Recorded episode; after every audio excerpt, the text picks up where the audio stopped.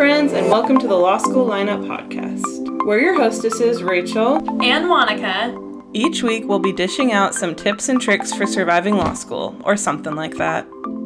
Get the good, the bad, and the ugly because we aren't afraid to spill it all.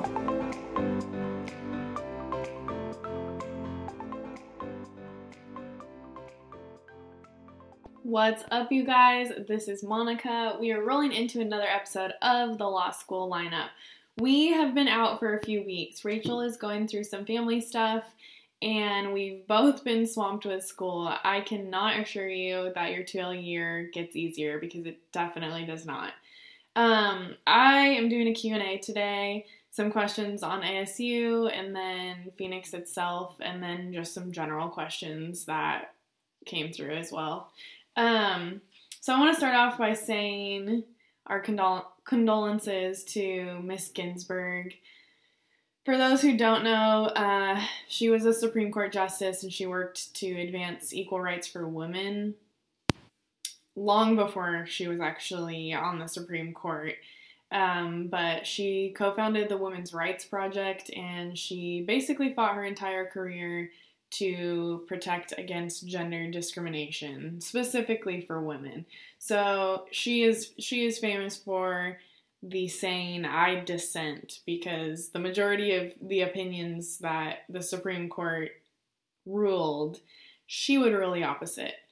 But for some of you who have been following us for a long time, we did a post, I don't know, it's been months ago now, about Ginsburg at age 83 still doing 20 push ups every day. And I read this morning that her personal trainer, Bryant Johnson, did push ups in front of Justice Ginsburg's casket.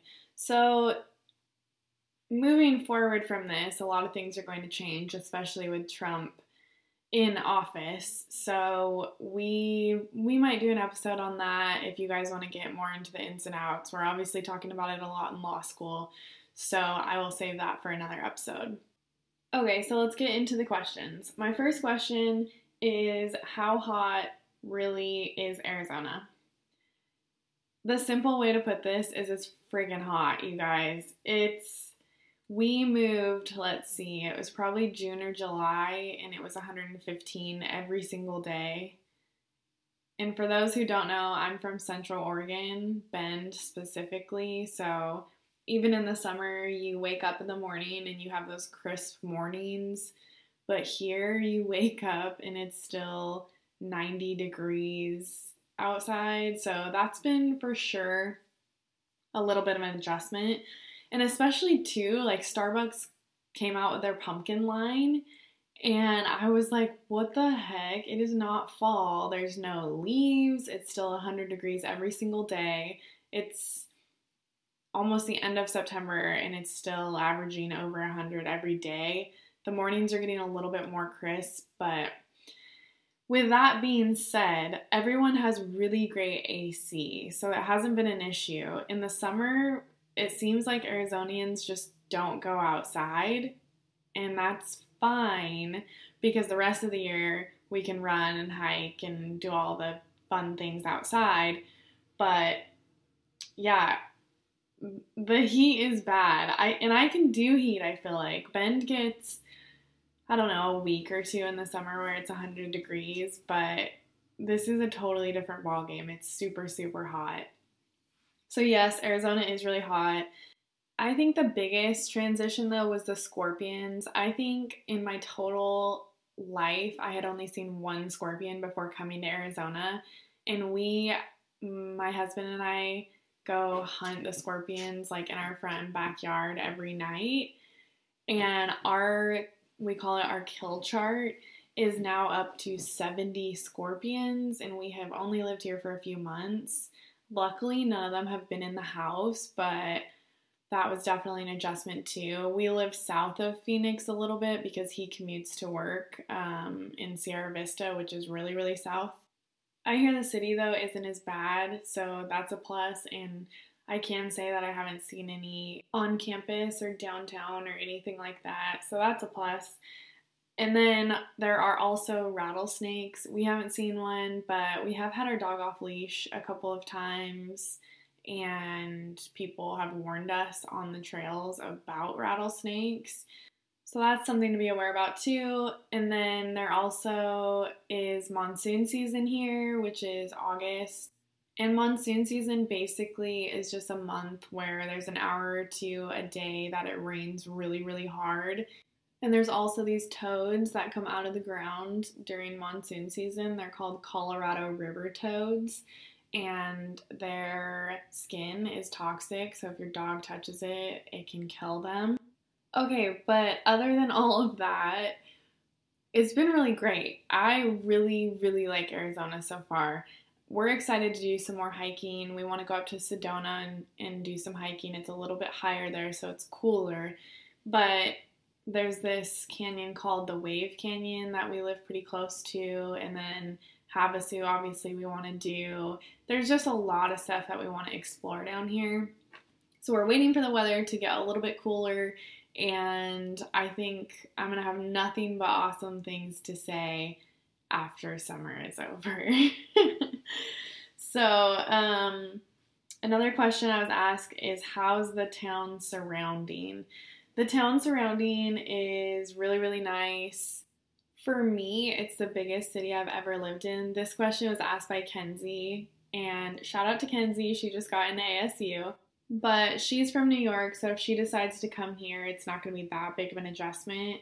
For me, Bend was only 60,000 people when I left, and then Boise is about 200,000 people, probably a little bit more, but it's so spread out. Like there's so much space. It's not just city.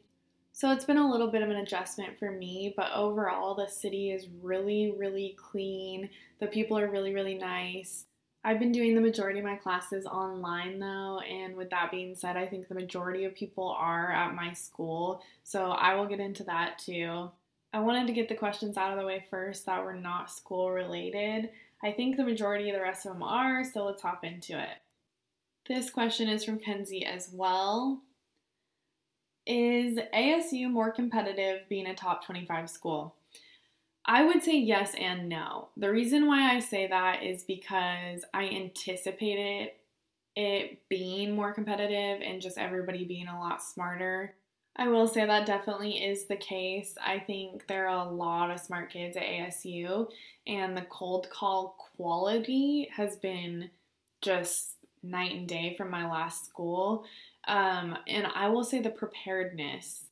And what I mean by that is when somebody gets cold called, they always have an intelligent answer, and that wasn't always the case in my last school. But that could also be just like 1L year compared to 2L year. But the quality and the thinking that the students at ASU are doing compared to Concordia is just, it's night and day. But I do want to touch in relation to being more competitive. I wouldn't say the students are more competitive. I haven't felt that. Like, still, nobody wants to talk in class, nobody wants to get cold called. I see that there's still like the same, like, not teachers' pets, but like people who want to be heard and want their professor to notice them which I think is normal in law school. Not everybody thinks it is, but you have to find mentors and grow your network, and this is a way to do it. It starts in law school. Um, you start growing your net, and that's not only with students, but it's also with professors, it's with everybody. So I don't feel that it's an issue if students want to be heard. I actually support that fully. Okay, next question is How are the classes and professors at ASU? You guys, they are amazing. I I could say I could go on and on and on. They all have just a level of professionality and expertise. One of my professors is a judge who's teaching us professional responsibility. Another is a DA. So basically, almost all my professors are actually working in the field that they are teaching, which I cannot tell you is so dang helpful because instead of theory, they give you hypotheticals that are actually occurring, you know, or have have occurred. These are cases that they have already done that we're now able to walk through and essentially learn from them. So even through Zoom, it hasn't been an issue. My professors have been absolutely awesome. And my classes, oh my gosh. I think it's so fun to be in 2L year because you kind of figure law school out and you figure out how to study and you figure out how to answer cold calls and brief cases. So your 2L year is just so much more fun. I think a lot of it is because you're not so much working out of fear, but you kind of figured out this law school thing. And I think a big part of it too is you don't put as much pressure on yourself. And then, too, I'm reluctant to say this, but I think it's really important, especially for those of you who are still deciding on which school to go to. I just think the level of professionality and your teacher's intelligence should just be A plus plus because they have baby lawyers in their hands that are going to be practicing law in a couple of years for real life clients. So this definitely correlates to which school you pick. I would definitely say the level of professionality in a top 25 school is just night and day from a school who isn't ranked or is very low ranked. So, just something to keep in mind. If you guys have any questions regarding that, just DM me. I'm happy to answer them. The next question is How did you learn to retain so much in law school? This is a really good question because that is something that I think I have struggled with probably the most through law school. Whoever asked this question, you're absolutely right. It's so much information and it's really, really difficult. It's not something that most people know how to do, but it is something that you can learn, and there are skills that will help you become better at it. One thing that helps me a lot is outlining. I know there are different views on this. Some people don't like to outline, but for me, outlining is what helps me retain information the best. So basically, with this, I would start with the syllabus or your table of contents for the class that you are studying for, and I would make an outline based on the topics that you've gone over in the syllabus or in the table of contents.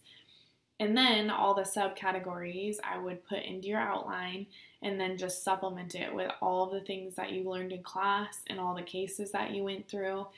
Um, and then every morning, I just try and regurgitate the outline. I just write exactly what I need to know for each topic and each subtopic. And for the areas that I cannot regurgitate just off the top of my head, those are the areas that I know I need to focus on because typically the areas that I'm not grasping are the ones that I can't remember to put on the outline. But I will say, if you understand a concept, when you see a question about it, you should automatically think about the things you learned in class or the things you read. If you don't, that means you need to just spend more time on it. You're not comprehending it to the level that you should. And again, outlining can help that. If you outline the areas that you're struggling with and then you regurgitate it cold turkey, that's what helps me uh, memorize and retain information. And not only me, but that is a proven way to retain more information. So definitely do that. I know other people do flashcards. Flashcards are super helpful, especially I remember in 1L torts class, there are so many different elements to memorize, so flashcards might be really good for a class like that. So yeah, retaining information is hard, but you just have to find tools that help you retain information. Those are a couple that work for me. If you have others, definitely DM them to us and we will talk about them uh, on the next podcast. Okay, the next question is What about the native law program? Sounds fascinating. Is it open to all? So, those who don't know, Arizona has connections with 22 tribes and has a crazy good Indian law program. Um, it's become one of the most respected Indian law programs in the nation. So, yeah, it's pretty cool. It is really, really cool. It is open to all. Basically, with the specializations at ASU, you don't have to apply for them. You basically just tell the registrar that's what you're doing, and you have to take a certain amount of courses within that specialization. So, for example, international law, you're going to be taking 2L and 3L a year, more like international transactions and international tax or like things like that where it's specific to what you want to specialize in. Another big one down here is immigration because we're on the border to Mexico. And I think that's super interesting too. Um, just immigration laws, helping immigrants become citizens, and all of that. I'm not sure what I want to specialize in yet. I'm keeping my options open. Right now, I am in bankruptcy, criminal procedure, evidence, civil rights, and professional responsibility.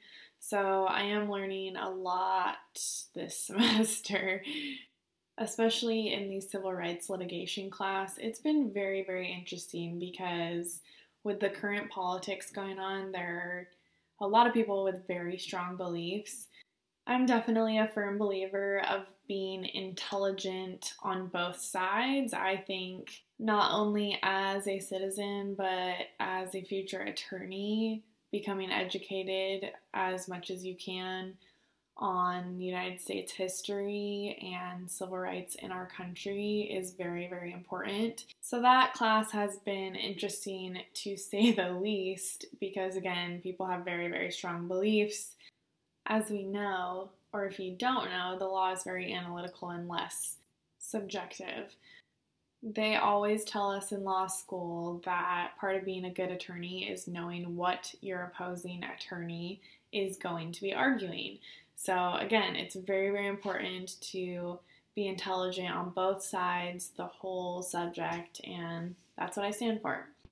Okay, the next question is What is your day like? What time do you wake up? I am not like other people, so don't feel like you have to do this in law school. Take what I'm going to say with a grain of salt, and also I am a morning person, so it totally doesn't bother me. But my husband is in the US Army. He has been in for a very long time, and he is stationed in Sierra Vista. So that's about two and a half hours south of Phoenix. I'm in Phoenix for school, obviously. So, long story short, he commutes most days two and a half hours every morning and night. So, we typically get up around six to seven, and that's how I start my day. I start at six or seven. I own a business. For those of you who don't know, we launched September 1st. So, in the mornings, my dog and I go for a walk and we go to the post office and we usually get a coffee and he gets a puppuccino. We ship out everything that we sold the day before and then we get home and we start working. We start doing homework and reading and we typically are done around 5 or 6. There are some days where I have to read like later into the night, but we always try to go to bed pretty early because we get up so early. I think it's definitely important in law school to figure out when you're most productive in the daytime. So, whether it's the morning or the evening, that's when you should be studying because you're going to be retaining the most information during that time frame. For me, it's mornings, but I will say that I do have class three days a week till 7 p.m. So, after 7 p.m., it's long days and I want to be done. I want to touch on this too, though, because I know a lot of people go to law school and they have a husband or they have a family, and I want to tell you it's totally doable. My dad even did it with uh, my brother and I, so totally doable. I have friends in law school who are parents. Typically, they just treat it as a day to day, Monday through Friday 8 a.m. to 5 p.m., but they are productive that entire 40 hour week. They're not sitting on their butt, they're not hanging out with their friends at law school. They're studying and they're reading hard during the time that they're not in class. But other than that, I wouldn't say I'm the most productive person during the day. I do get everything I need to get done. I don't like to read in advance because by the time you get cold called in class, if you read the case a week or two weeks before, I feel like that's not super helpful and you don't remember as many of the facts. So I like to read like the day before or the day of if you have time, and then all the information is fresh. I am also way more productive the farther in the semester that we get.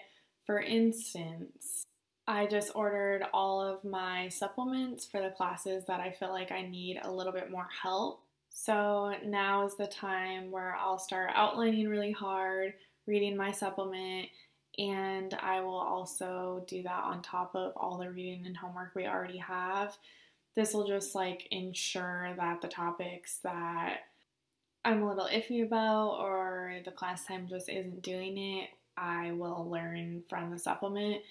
I can't tell you how much I love supplements. They really just break down the reading into simpler terms.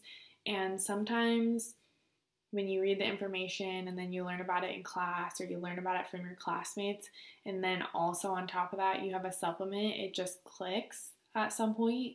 So, definitely a huge advocate for supplements, and that will be in my day to day routine from now until the end of the semester. Okay, I feel like I answered that kind of vague, so I'm just going to do by the hour. 6 a.m., wake up. 7 a.m., go to the post office, get a coffee.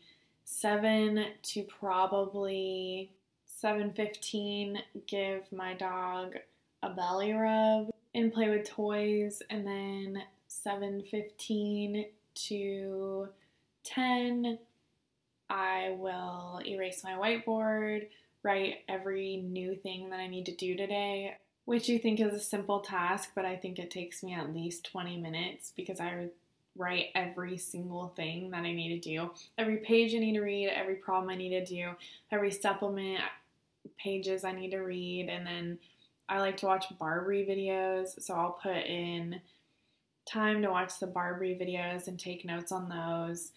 And then I typically work out for an hour and shower. And then I will do more readings and problems. And then, depending on when I get done with all my schoolwork, I will work on our business. And sometimes that's going to the post office again or product testing, new inventory, working on the website, etc. And then we typically watch Shark Tank and are in bed by probably 9. So I hope that answers your question. I'm going to move on to the next one. The next one is What do you wish you knew when you were applying to law school and after that while in 1L? I'm assuming you mean applying for 1L year and then applying again for transfer. Um, I guess I wish I would have known how much the LSAT really dictates where you will get accepted to. I think I didn't put a lot of effort into studying for the LSAT, and I generally did really well in undergrad. So I didn't think that I needed to study very hard, which in reality I didn't because I owned a house in Boise. I'd bought a house, I'd been there for three years. That was our plan to stay up in Boise, so I knew which school that I wanted to go to. So I got the score that I needed to get in order to get into that school, which was fine, easy, great. But I will definitely say I've had other friends who didn't get into the schools that they wanted because they didn't get the LSAT score that they needed to get into that school. So, if you have your eye on a specific school, just know you need to study your butt off to get that average LSAT admission score because generally, and I hate to say this, but an addendum or something trying to vouch for yourself, saying you are good enough when your LSAT score doesn't show it, typically one a year they'll just deny you because they have so many other qualified applicants. So if you have your eye on a specific school, definitely study how you need to to get that average LSAT score. And then on the ladder, when I was applying to transfer, obviously ASU is a really great school, and obviously I did average on my LSAT. I was shocked how little your LSAT score means your 2L year or your 3L year. What I mean by that is a top 25 school would accept someone like me because my 1L grades were really good, but there's no chance in heck they would have accepted me 1L year. So, with that being said, I wish I just would have taken the LSAT more seriously because that was a huge stress and anxiety point for me when I was applying to transfer because I thought they were going to take the LSAT score more seriously, which they don't. The LSAT score is designed to show how you will perform in law school, and obviously, there are outliers. Some will perform how their LSAT score shows them, but others will outperform their LSAT score. So that's definitely one thing that I wish I would have known when applying 1L year and then applying to transfer is LSAT score matters 1L year a lot. LSAT score doesn't matter when you're trying to transfer. Your grades at your 1L year law school are going to matter the most. That was probably the biggest thing. Um, another one is just having people that advocate for you. This one is huge. I have always had really great mentors, and I think that has attributed to a lot of my successes. For instance, I worked for three years at Deloitte and Touche, and I had someone there write me a killer letter of recommendation.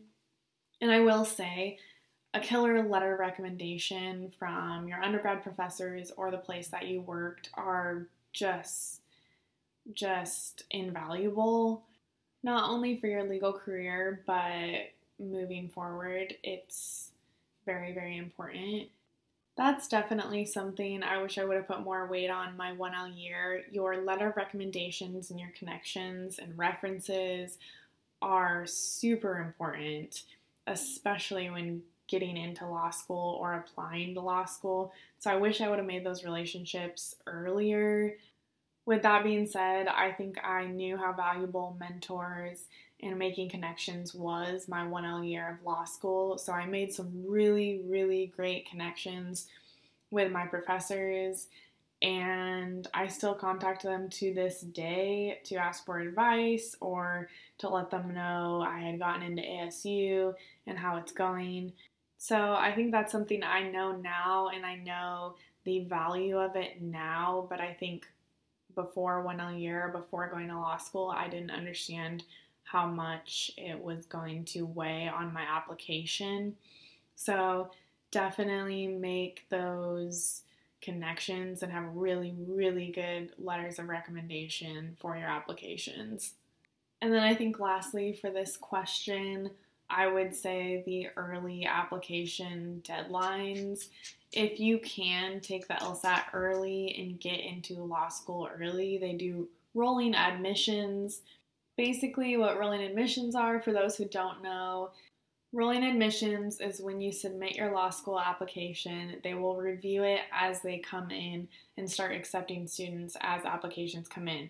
Some people say it doesn't matter if you get it in early because if you're not qualified for the school, they're still going to deny you. But I think it's also an advantage if you apply early because you're guaranteeing yourself one of those spaces when they only have a specific number of spaces that they are going to accept for that fall or spring program. So take that as you wish. The question was, what do I wish I knew when I was applying for law school 1L year and then also as transfer? And those are the three things LSAT connections and the rolling admissions. Okay, the next question is super new to law school stuff and not ASU related, but does a master's help significantly in an admission? My short answer is no. Law school admissions committee takes little account to a master's degree when they make their decisions. With that being said, they typically look at undergraduate GPA and LSAT scores. If the school is very, very competitive, they will look to other forms of education, such as a master's or uh, philanthropy work and things of that sort. So it just depends what school you're going to. But the majority of them are going to look at your LSAT score and your GPA. The reason I say really competitive schools might look at it differently is they're going to have a lot of identical applications, people with really good LSAT scores and people with really good undergraduate GPAs. So at that point, to stand out from your peers, then they'll take consideration on other parts of your resume or other parts of your education. So that's where maybe you would want a master's. But overall, on the professors that I've talked to, they don't take that into account. They typically want a 1L class that's pretty diverse, so they accept people of all educations, all walks of life, all ages, and that's what creates that diversity and a really great learning environment in law school. So, if you're considering to do a master's before you apply to law school, I would say no, definitely don't do it if you're already in your master's program, it can't hurt. So stay in your master's program, finish it out, and then decide if you want to go to law school or not. But the question was will it significantly help in admissions? The answer is no, it will not significantly help you get into law school. Okay, the next question is How did your perception of ASU differ from the actual experience? This is a really great one because I think when people think of the top 25 law schools, they think of all this prestige and everyone's going to be so smart. Very similar to people going into their 1L year thinking, man, I'm going to be the bottom of the barrel. I don't know how I'm going to do this. But it's not like that. It's everybody, again, is just sure really smart, but also very, very helpful and the professors are just there to help you with the law, and they definitely want you to succeed. Their biggest goal is absolutely to help us pass the bar. So, definitely, um, my perception of ASU was a little bit different too because I wasn't sure whether I was going to be in person or online, and I've been completely online so far. I've gone to campus a few times, but only to study or find out where my classrooms were. But the majority of the students are now just going online through Zoom.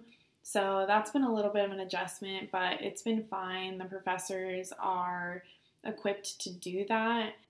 I did have the perception that I would make really fast, great relationships with my professors and find new mentors here in the Phoenix area which that's been extremely hard to do with COVID. So I am working on that. I think 1L year was so easy because if I had a question after class, I would just go up to the professor or go to their office hours and I would just sit and chat with them and I was able to make that relationship with them. And due to COVID, you kind of just log off after the Zoom class ends and that's been super weird for me. And also, I'm still hesitant to do the office hours on Zoom because it's just going to be me and the professor through like webcam.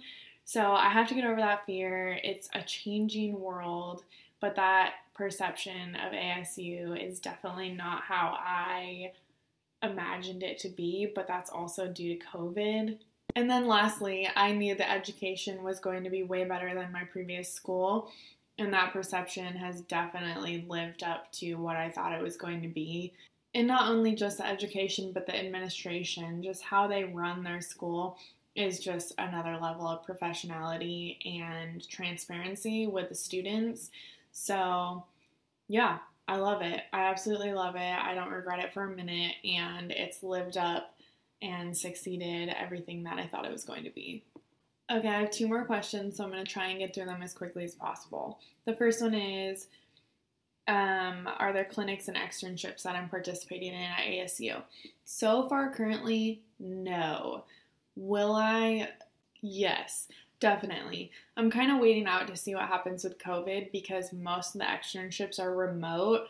A lot of people like that, but again, I know the value of great relationships and just the Zoom virtual world, you definitely don't make that same tight knit connection than if you are in the same office as somebody or learning from somebody in person.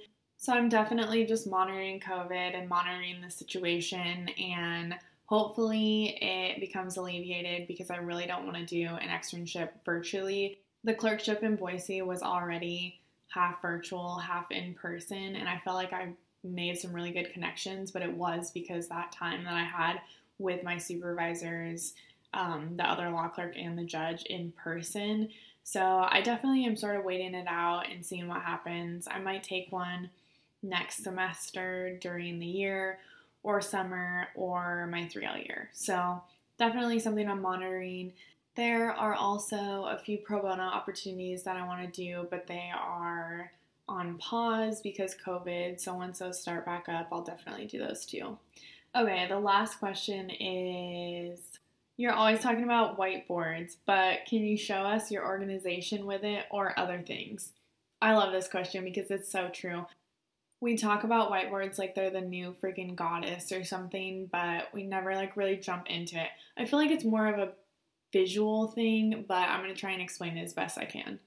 Okay, the first use is for organization, day to day responsibilities. So every single morning, I will write down each class on the whiteboard, and then underneath, you're going to write exactly what you need to do for each class, even supplements. So, for example, under criminal procedure, I have pages 367 to 450 go over automobile exceptions again Barbri video, and supplement reading. So do this for every class, and then once you do a task on your whiteboard, cross it off. And the next day, you rewrite it with what you need to get done. This just helps with the stress of law school and all the tasks that you need to get done and makes you prioritize things on your list. So, like the top priority, I'll put first, and then the lowest priority, like supplement reading, I will put on the bottom. In relation to using whiteboards to study, basically, this is the same concept as waking up in the morning and regurgitating your outline onto a piece of paper. But basically, you write everything you know about each topic on the whiteboard. And I'm going to give you guys a really quick example because I think you're right. We haven't like gone in the nitty gritty of this subject. So, for example, in a torts class, you learn about battery and a battery is an act intending to cause a harmful or offensive contact with another person, and that harmful contact with the person directly results. So, there's a lot of elements in there. So, first, for a battery, you have to intentionally want to do a harmful or offensive contact to another person. It can't be an accident. You have to intend to cause a harmful or offensive contact. Next, the harmful or offensive contact actually has to directly result. And that means I can't threaten I'm going to hit you because I didn't actually hit you. I have to intentionally want to hit you and I actually hit you. So, when we're looking at this from a whiteboard standpoint, I'm going to write battery on the whiteboard and I'm going to try and regurgitate the definition. If I say, a battery is an act one intends to cause a harmful or offensive contact to another, well, I'm missing half the definition because the harmful contact with the other person must directly result. So if I miss that it directly resulted, I'm missing an essential part of the definition. So on the whiteboard, you will add in the part of the definition that you omitted. And this just helps with retention and regurgitation and memorization. So, to sum it up, basically, you regurgitate everything you learned in class, specific topics, whatever. And if you're omitting things that are essential to the topics that you wrote on the whiteboard, you will come and you will fill it in, and then you'll take a picture of it or you'll study that concept more and you'll come back to it the next time you study. And the hope is that you will now remember the part that you were previously omitting. I hope that makes sense. Sometimes my mind works a little bit more analytically than others, so let me know. I thought it might also be beneficial if we post a photo on our Instagram of an example of an outline on a whiteboard and how we fill it in with the things that we don't know. So, next time I do that, I'll definitely post it on the Instagram page.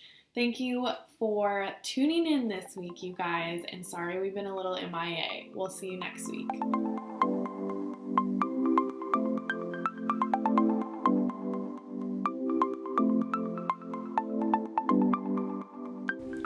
Well, friends, thank you so much for tuning in and listening to this episode. For more information, check out the show notes or follow us on Instagram at Law School Lineup. If you loved what you just listened to, or if you know somebody that would, please share it. Don't forget to tag us. Lastly, if you'd like to support this podcast, take a moment to leave a review on Apple Podcasts. It would help us out a lot. Tune in next week for a fresh new episode of this podcast, and we'll see you then. Música